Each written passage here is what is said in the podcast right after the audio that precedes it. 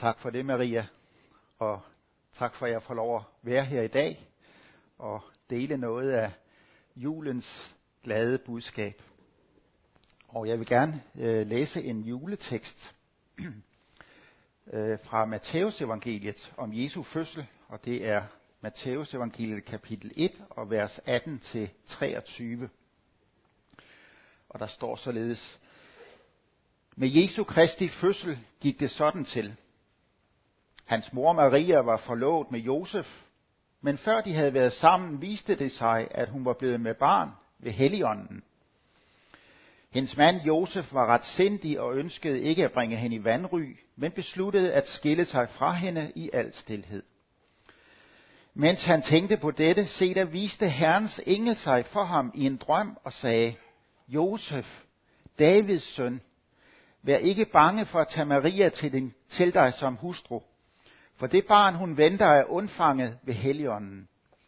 Hun skal give, føde en søn, og du skal give ham navnet Jesus, for han skal frelse sit folk fra deres sønder. Alt dette skete for, at det skulle opfyldes, som Herren har talt ved profeten, der siger, Se, jomfruen skal blive med barn og føde en søn, og de skal give ham navnet Immanuel. Det betyder Gud med os. Ja. Jeg tror ikke rigtig helt, vi kan sætte os ind i, hvor stort et problem Josef han havde. Hans forlovede var blevet gravid, og øh, Josef vidste, at han ikke var faren. Og øh, jeg tror, at englen har vist sig for Maria først. Jeg ved det selvfølgelig ikke, men jeg tror det. Så Maria vidste, at det var ved Helligånden, at det var Helligånden, der havde gjort hende gravid, men hvordan skulle Josef kunne tro på det? Det var jo aldrig før sket i historien, og i øvrigt heller aldrig sket efter.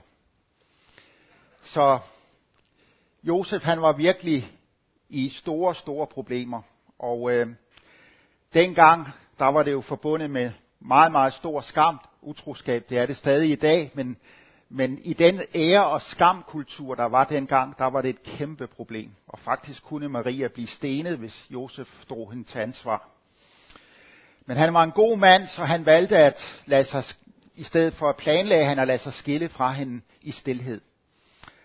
Og så er det så, at englen kommer til Josef og åbenbarer sig for ham og fortæller ham sandheden om, at det er Maria, han skal ikke være bange for at tage hende som hustru, fordi hun, det barn, hun venter, det er ved Helligånden.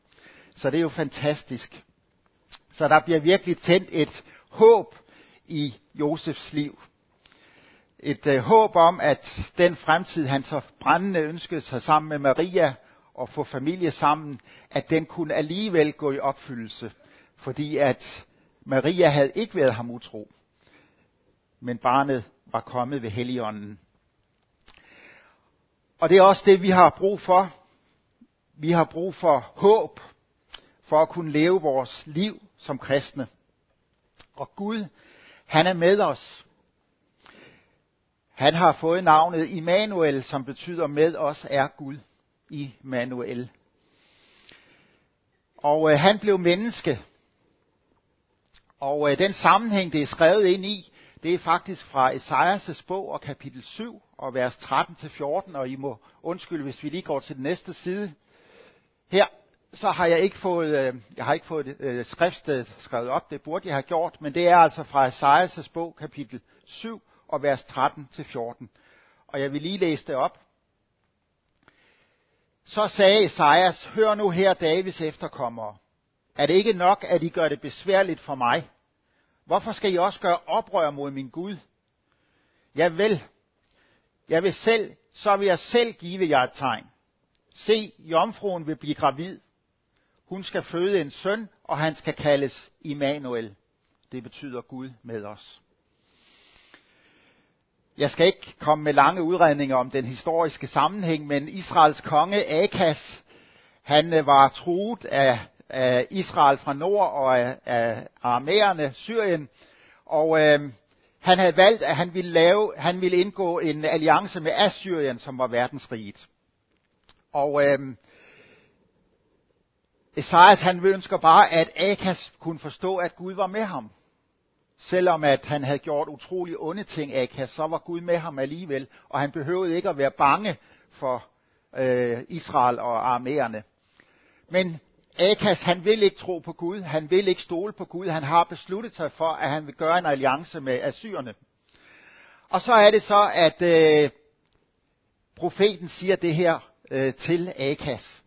Og det er som om han siger på Guds vegne, nu er jeg træt af at høre på jeres vantro.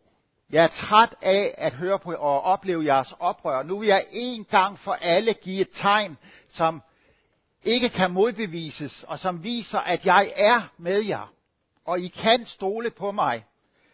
Jeg vil gå så vidt, at jeg selv i min søn Jesus Kristus vil blive et barn ved Helligånden. Så vi aldrig skal være i tvivl om, at Gud han er med os. Han har valgt vores side. Han er blevet et menneske. Og ikke alene blev han et menneske, han er stadigvæk et menneske, selvom han er i sin guddomsherlighed ved Guds højre hånd. Så det er altså det helt radikale, som Gud han har gjort. Måske det største af alle under, det er næsten ikke til at fatte, at Gud den evige og almægtige, han blev et lille menneskebarn. Og det gjorde han for vores skyld, og det gjorde han for, at vi aldrig skal være i tvivl. Aldrig være i tvivl om, at han er med os. Så vi er ikke overladt til os selv. Jesus, han vil gå med os her fra gudstjenesten. Han er med os, når vi skilles her om en par timer. Så vil Jesus gå med os hjem. Selv med mig, der skal helt tilbage til Fyn og Odense. Jesus vil gå med mig også. Han er altid øh, med os. Vi er ikke overladt til os selv. Vi er ikke overladt til denne her verden, hvor der er meget mørke og ondskab. Vi er ikke overladt til vores egen synd og den død, vi alle sammen venter på. Nej, som Maria sagde til indledning, der er håb om tilgivelse, fordi Jesus døde for vores synder. Og der er håb om evigt liv, fordi Jesus opstod fra graven. Og Jesus, han har overvandet alt det onde i denne her verden, og i dag kom, en dag kommer der en verden, og han kommer igen, hvor der ikke er synd, hvor der ikke er ondskab, hvor der ikke er alle de dårlige ting, der er i denne her verden, og det giver os håb. Og jeg synes, vi lever i en tid, hvor vi har brug for håb. Når jeg hører øh, i medierne og så videre, så hører jeg ikke en eneste sige, at der er noget positivt i vente om 20 eller 30 år. Det er alt sammen krise, klimakrise, krig og øh, nød og elendighed. Og øh, fremtiden den ser meget, meget mørk ud, når man hører mediebilledet. Og der er det bare så vigtigt, at vi som kristne kan sige til mennesker, kan sige til os selv, at vi har altså et håb. Jesus, han kommer igen, og du kan møde ham allerede nu. Og der er håb både om tilgivelse, om fred og om evigt liv, når du får fællesskab med ham. Og Josef, han oplevede også, at han fik håb. Det var en kæmpe opgave, han stod over for at skulle opdrage Guds søn, Marias barn. Men han vidste nu, at Gud var med ham. Han ville lykkes med det, fordi Gud var med ham. Så det er den ene ting, jeg gerne vil øh, fokusere på, at vi har håb. Den anden ting, jeg vil sige lidt om, det er, at vi også har brug for mod. Og det kan vi også læse ud af den her øh, beretning. For det krævede mod af Josef at gifte sig med Maria. Vi har allerede været inde på det, at folk omkring dem, de vil nok sige, ah, det der med jomfrufødslen, det der med undfangelse ved Helligånden, det er måske ikke lige helt sådan, det foregik. Sådan vil folk sige, vi kan se fra evangelierne, at du ikke er et uægte barn, bliver der sagt om Jesus. Folk troede ikke på det med undfanget ved Helligånden og jomfrufødslen. Så det krævede virkelig mod for Josef at gifte sig med Maria på Guds, på Guds bud. Han måtte tåle vandære, han måtte tåle hån, og han måtte tåle ringeagt. Og øh, Det er faktisk det samme som for os også. Vi har også brug for mod til at være kristne. I vores kultur i den vestlige verden, der bliver man faktisk gjort til grin, hvis man siger, at man tror på de kristne øh, grundsandheder øh, og frelsesbegivenheder. Ikke mindst hvis man tror på jomfrufødslen. Eller man tror på, at Jesus virkelig døde for vores sønder. Han betalte vores skyld. Eller han opstod igen fra de døde, så vi, der er håb om evigt liv, når vi tror på ham. De her grundsandheder i kristendommen, de er lidt latterliggjort i den vestlige kirke. Så spørgsmålet til mig og til jer, det er, er du og jeg villige til at miste anseelse, miste måske muligheder her i den her verden, fordi vi tror på Jesus? Er vi parate til at udvise det samme mod, som Josef og Maria gjorde, ved at blive gift og opdrage og få Jesus? Det synes jeg er et udfordrende spørgsmål. Vi har brug for mod for at holde fast på kristendommen i den tid, vi lever i. Og også fortælle mennesker de, sand, de sandhederne øh, om den frelse, der er igennem Jesus Kristus. Den anden ting, vi har brug for mod til, det er at overgive vores kontrol til Gud. For der er en detalje her, som jeg for nylig blev gjort opmærksom på. Og det er, at det er englen, der navngiver Jesus. Og det var ellers mandens suveræne ret. Hvis der var noget, manden han havde ret til, og han havde ret til mange ting dengang, men en af hans rettigheder var, at han kunne navngive, navngive børnene. Så det gjorde manden, men det fik Josef ikke lov til. Det var englen, der navngav, og dermed Gud, der navngav Jesus og fortalte, at han skulle hedde Jesus. Og det kendetegner egentlig alt det, Josef og Maria de går ind i. De går ind i Guds plan for deres liv. De går ind i noget, de slet ikke havde forestillet sig. Og de ved ikke, heller ikke helt, hvad der venter dem, andet end at Maria skal føde Guds søn. Og der kommer til at ske mange, både vidunderlige og forfærdelige ting i deres liv men de er villige til at overgive kontrollen til Gud over deres liv. Maria, hun er bare så stærk i troen, hun siger, lad det ske efter, se jeg er Herrens tjenerinde, siger hun, mig ske efter din vilje. Og det spørgsmål går selvfølgelig også videre til os. Er vi villige til at overgive kontrollen med vores liv til Gud? Er vi villige til at gå ind i Guds plan med vores liv? Har vi mod nok til at gøre det?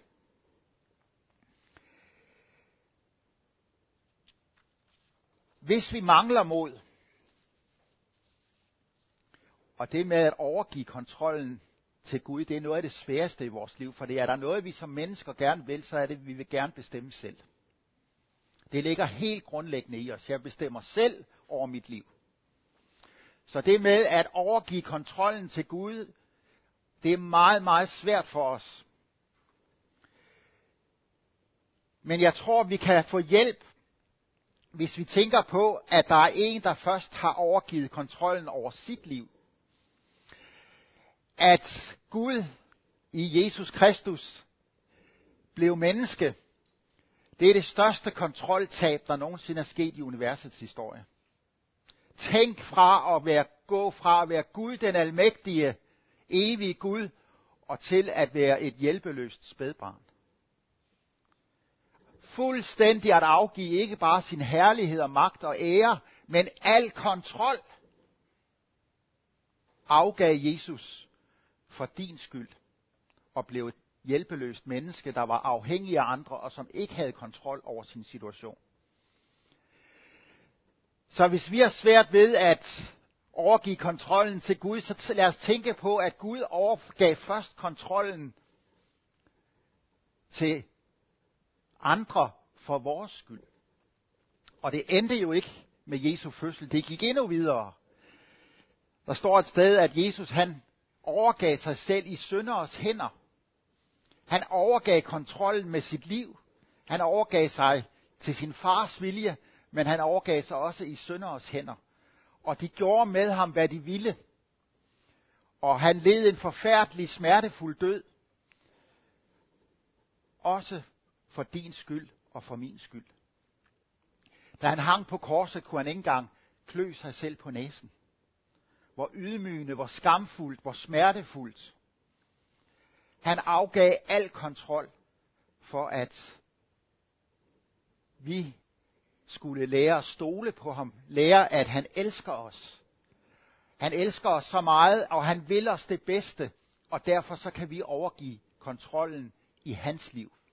For han har meget bedre, ved meget bedre, end vi selv gør, hvad der er bedst for os. Så har du mod til at overgive kontrollen til Jesus. Til Jesus. Det kræver mod, men vi kan gøre det trygt, fordi Jesus, han har styr på vores liv. Også de ting, som vi ikke har styr på. Det sidste, jeg vil sige, det er, at er du modig nok til at erkende, at du er en synder? Det er jo øh, det, som budskabet handler om. At øh, England sagde, at der er født jer en frelser i Davids by. Han er Kristus Herren. Og her i den her tekst, vi har læst op, der står der, at han skal frelse folket fra dets synder. Og det med at erkende, at man er en sønder, det er nok lige så svært som at overgive kontrollen til Gud. Det kræver lige så meget mod at erkende det. Vi kan godt tale om trafiksønder for eksempel. At øh, ja, ham sønderen der, som, øh, som kørte alt for stærkt. Eller vi kan tale om madsønder, at øh, ja, jeg sønder lidt, når jeg spiser det her. Eller hvis politikerne har sagt et eller andet, som de godt ved var forkert, og de er blevet afsløret, så siger de gerne, det jeg har hørt flere gange, der røg en finke fra panden. Men at erkende, at man i bund og i grund er en sønder, det er meget, meget svært. Jeg husker en gang, hvor jeg var til et bryllup, og øh, prædikanten han øh, sagde til den her kommende øh, brudgom og brud, og sagde til dem begge to, husk nu, at I er syndere. Underforstået, at når man er to syndere og gifter sig med hinanden, så vil det give udfordringer og problemer. Og mange glæder, selvfølgelig. Men også udfordringer og problemer, det vil det gøre.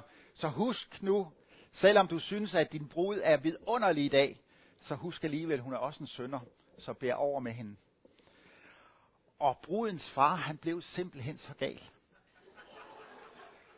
Fordi hans datter var i hvert fald ikke nogen sønder. Og øhm, det er virkelig svært at erkende.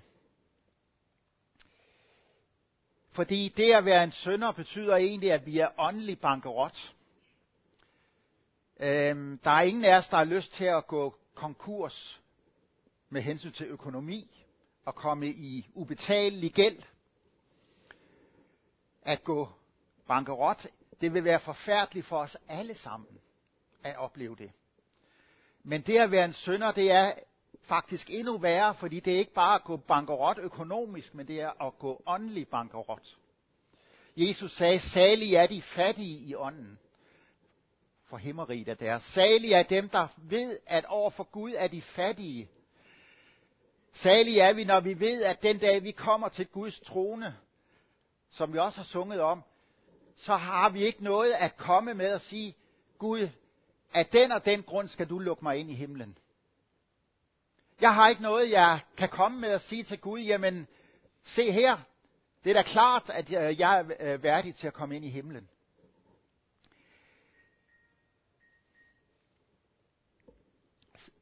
Så det er at erkende, at man er en synder i bund og grund, det er virkelig svært. Det er at erkende, at jeg elsker ikke Herren min Gud af hele mit hjerte, og af hele min sjæl og hele min sind og min næste som mig selv. Jeg er ikke engang i nærheden af det. Jeg er ikke i nærheden af at opfylde det dobbelte kærlighedsbud. Jeg har brug for en frelser. Jeg har brug for Jesus. Og det er jo også det, når vi erkender det, at vi virkelig har brug for Jesus, så er det også, at julens budskab begynder at sige os noget. I dag er der født dig og jer en frelser i Davids by. Og du skal give ham navnet Jesus, for han skal frelse folket fra dit sønder. Så kommer også julefreden, som vi taler så meget om.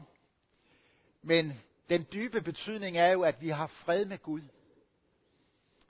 Og dermed kan vi også have fred med hinanden. Og det har vi på grund af Jesus, på grund af hans tilgivelse, på grund af hans frelse, på grund af hans utrolige kærlighed til os. Og det offer, han har bragt for vores skyld, så har vi fred med Gud. Og det er en vidunderlig ting. Og så er det også, at vi oplever kærligheden, at øh, vores kærlighed til Gud, den kommer ind i os og op i os, og kærlighed til andre mennesker, som jo også er det, vi taler om meget her i julen. Den kommer, fordi Gud har vist os kærlighed. Han har sendt sin søn til os. Han er steget så langt ned og så dybt ned, både i fødsel og i død, for at hejse os op, og for at rejse os op, og for at give os fred og give os glæde og give os evigt liv. Guds kærlighed er virkelig vidunderlig. Så for at summere op, tiden er gået. Har vi mod til at ville miste anseelse for Jesus skyld? Det havde David, eller hvad hedder det, Josef og Maria, mod til at gøre. Har vi mod til at overgive kontrollen med vores liv til Jesus og i Guds hænder? Vi kan gøre det, fordi han ved bedst, hvad der er godt for vores liv. Og har vi mod til at erkende, at vi er syndere, og at vi virkelig har brug for Jesus. Det kræver mod alle tre ting. Det kræver mod at være en kristne, at være en kristen. Men Gud han er med os. Immanuel. Gud er med os. Så derfor så kan vi godt gå ud i det. Vi kan være modige, fordi han er med os. Amen. Lad os bede. Himmelske Far, jeg vil sådan takke dig for, at du hjalp Josef og Maria i den kæmpe opgave, som de stod i. Jeg vil takke dig for, at du var med dem. Jeg vil takke dig for, at du lod dig føde Jesus som menneske. Takke dig for, at du kom til denne her jord. Jeg vil takke dig for, at du har tændt et lys, og du har tændt et håb, og du har tændt en glæde. Tak for, at der er håb om frelse, der er håb om evigt liv. Tak, at du har gjort alting godt, Jesus. Og vil du også give os mod til at leve som kristne. Du giver os at være ved godt mod alle sammen, uanset hvad vi står i af omstændigheder og hvad vi kæmper med af problemer. Vil du give os mod til at afgive anseelse. Du giver os mod til at afgive kontrol. Og vil du give os mod til at erkende, at vi er syndere. Herre, vi takker og priser og lover dig for din frelse og for dette her vidunderlige julens budskab. I Jesu navn. Amen.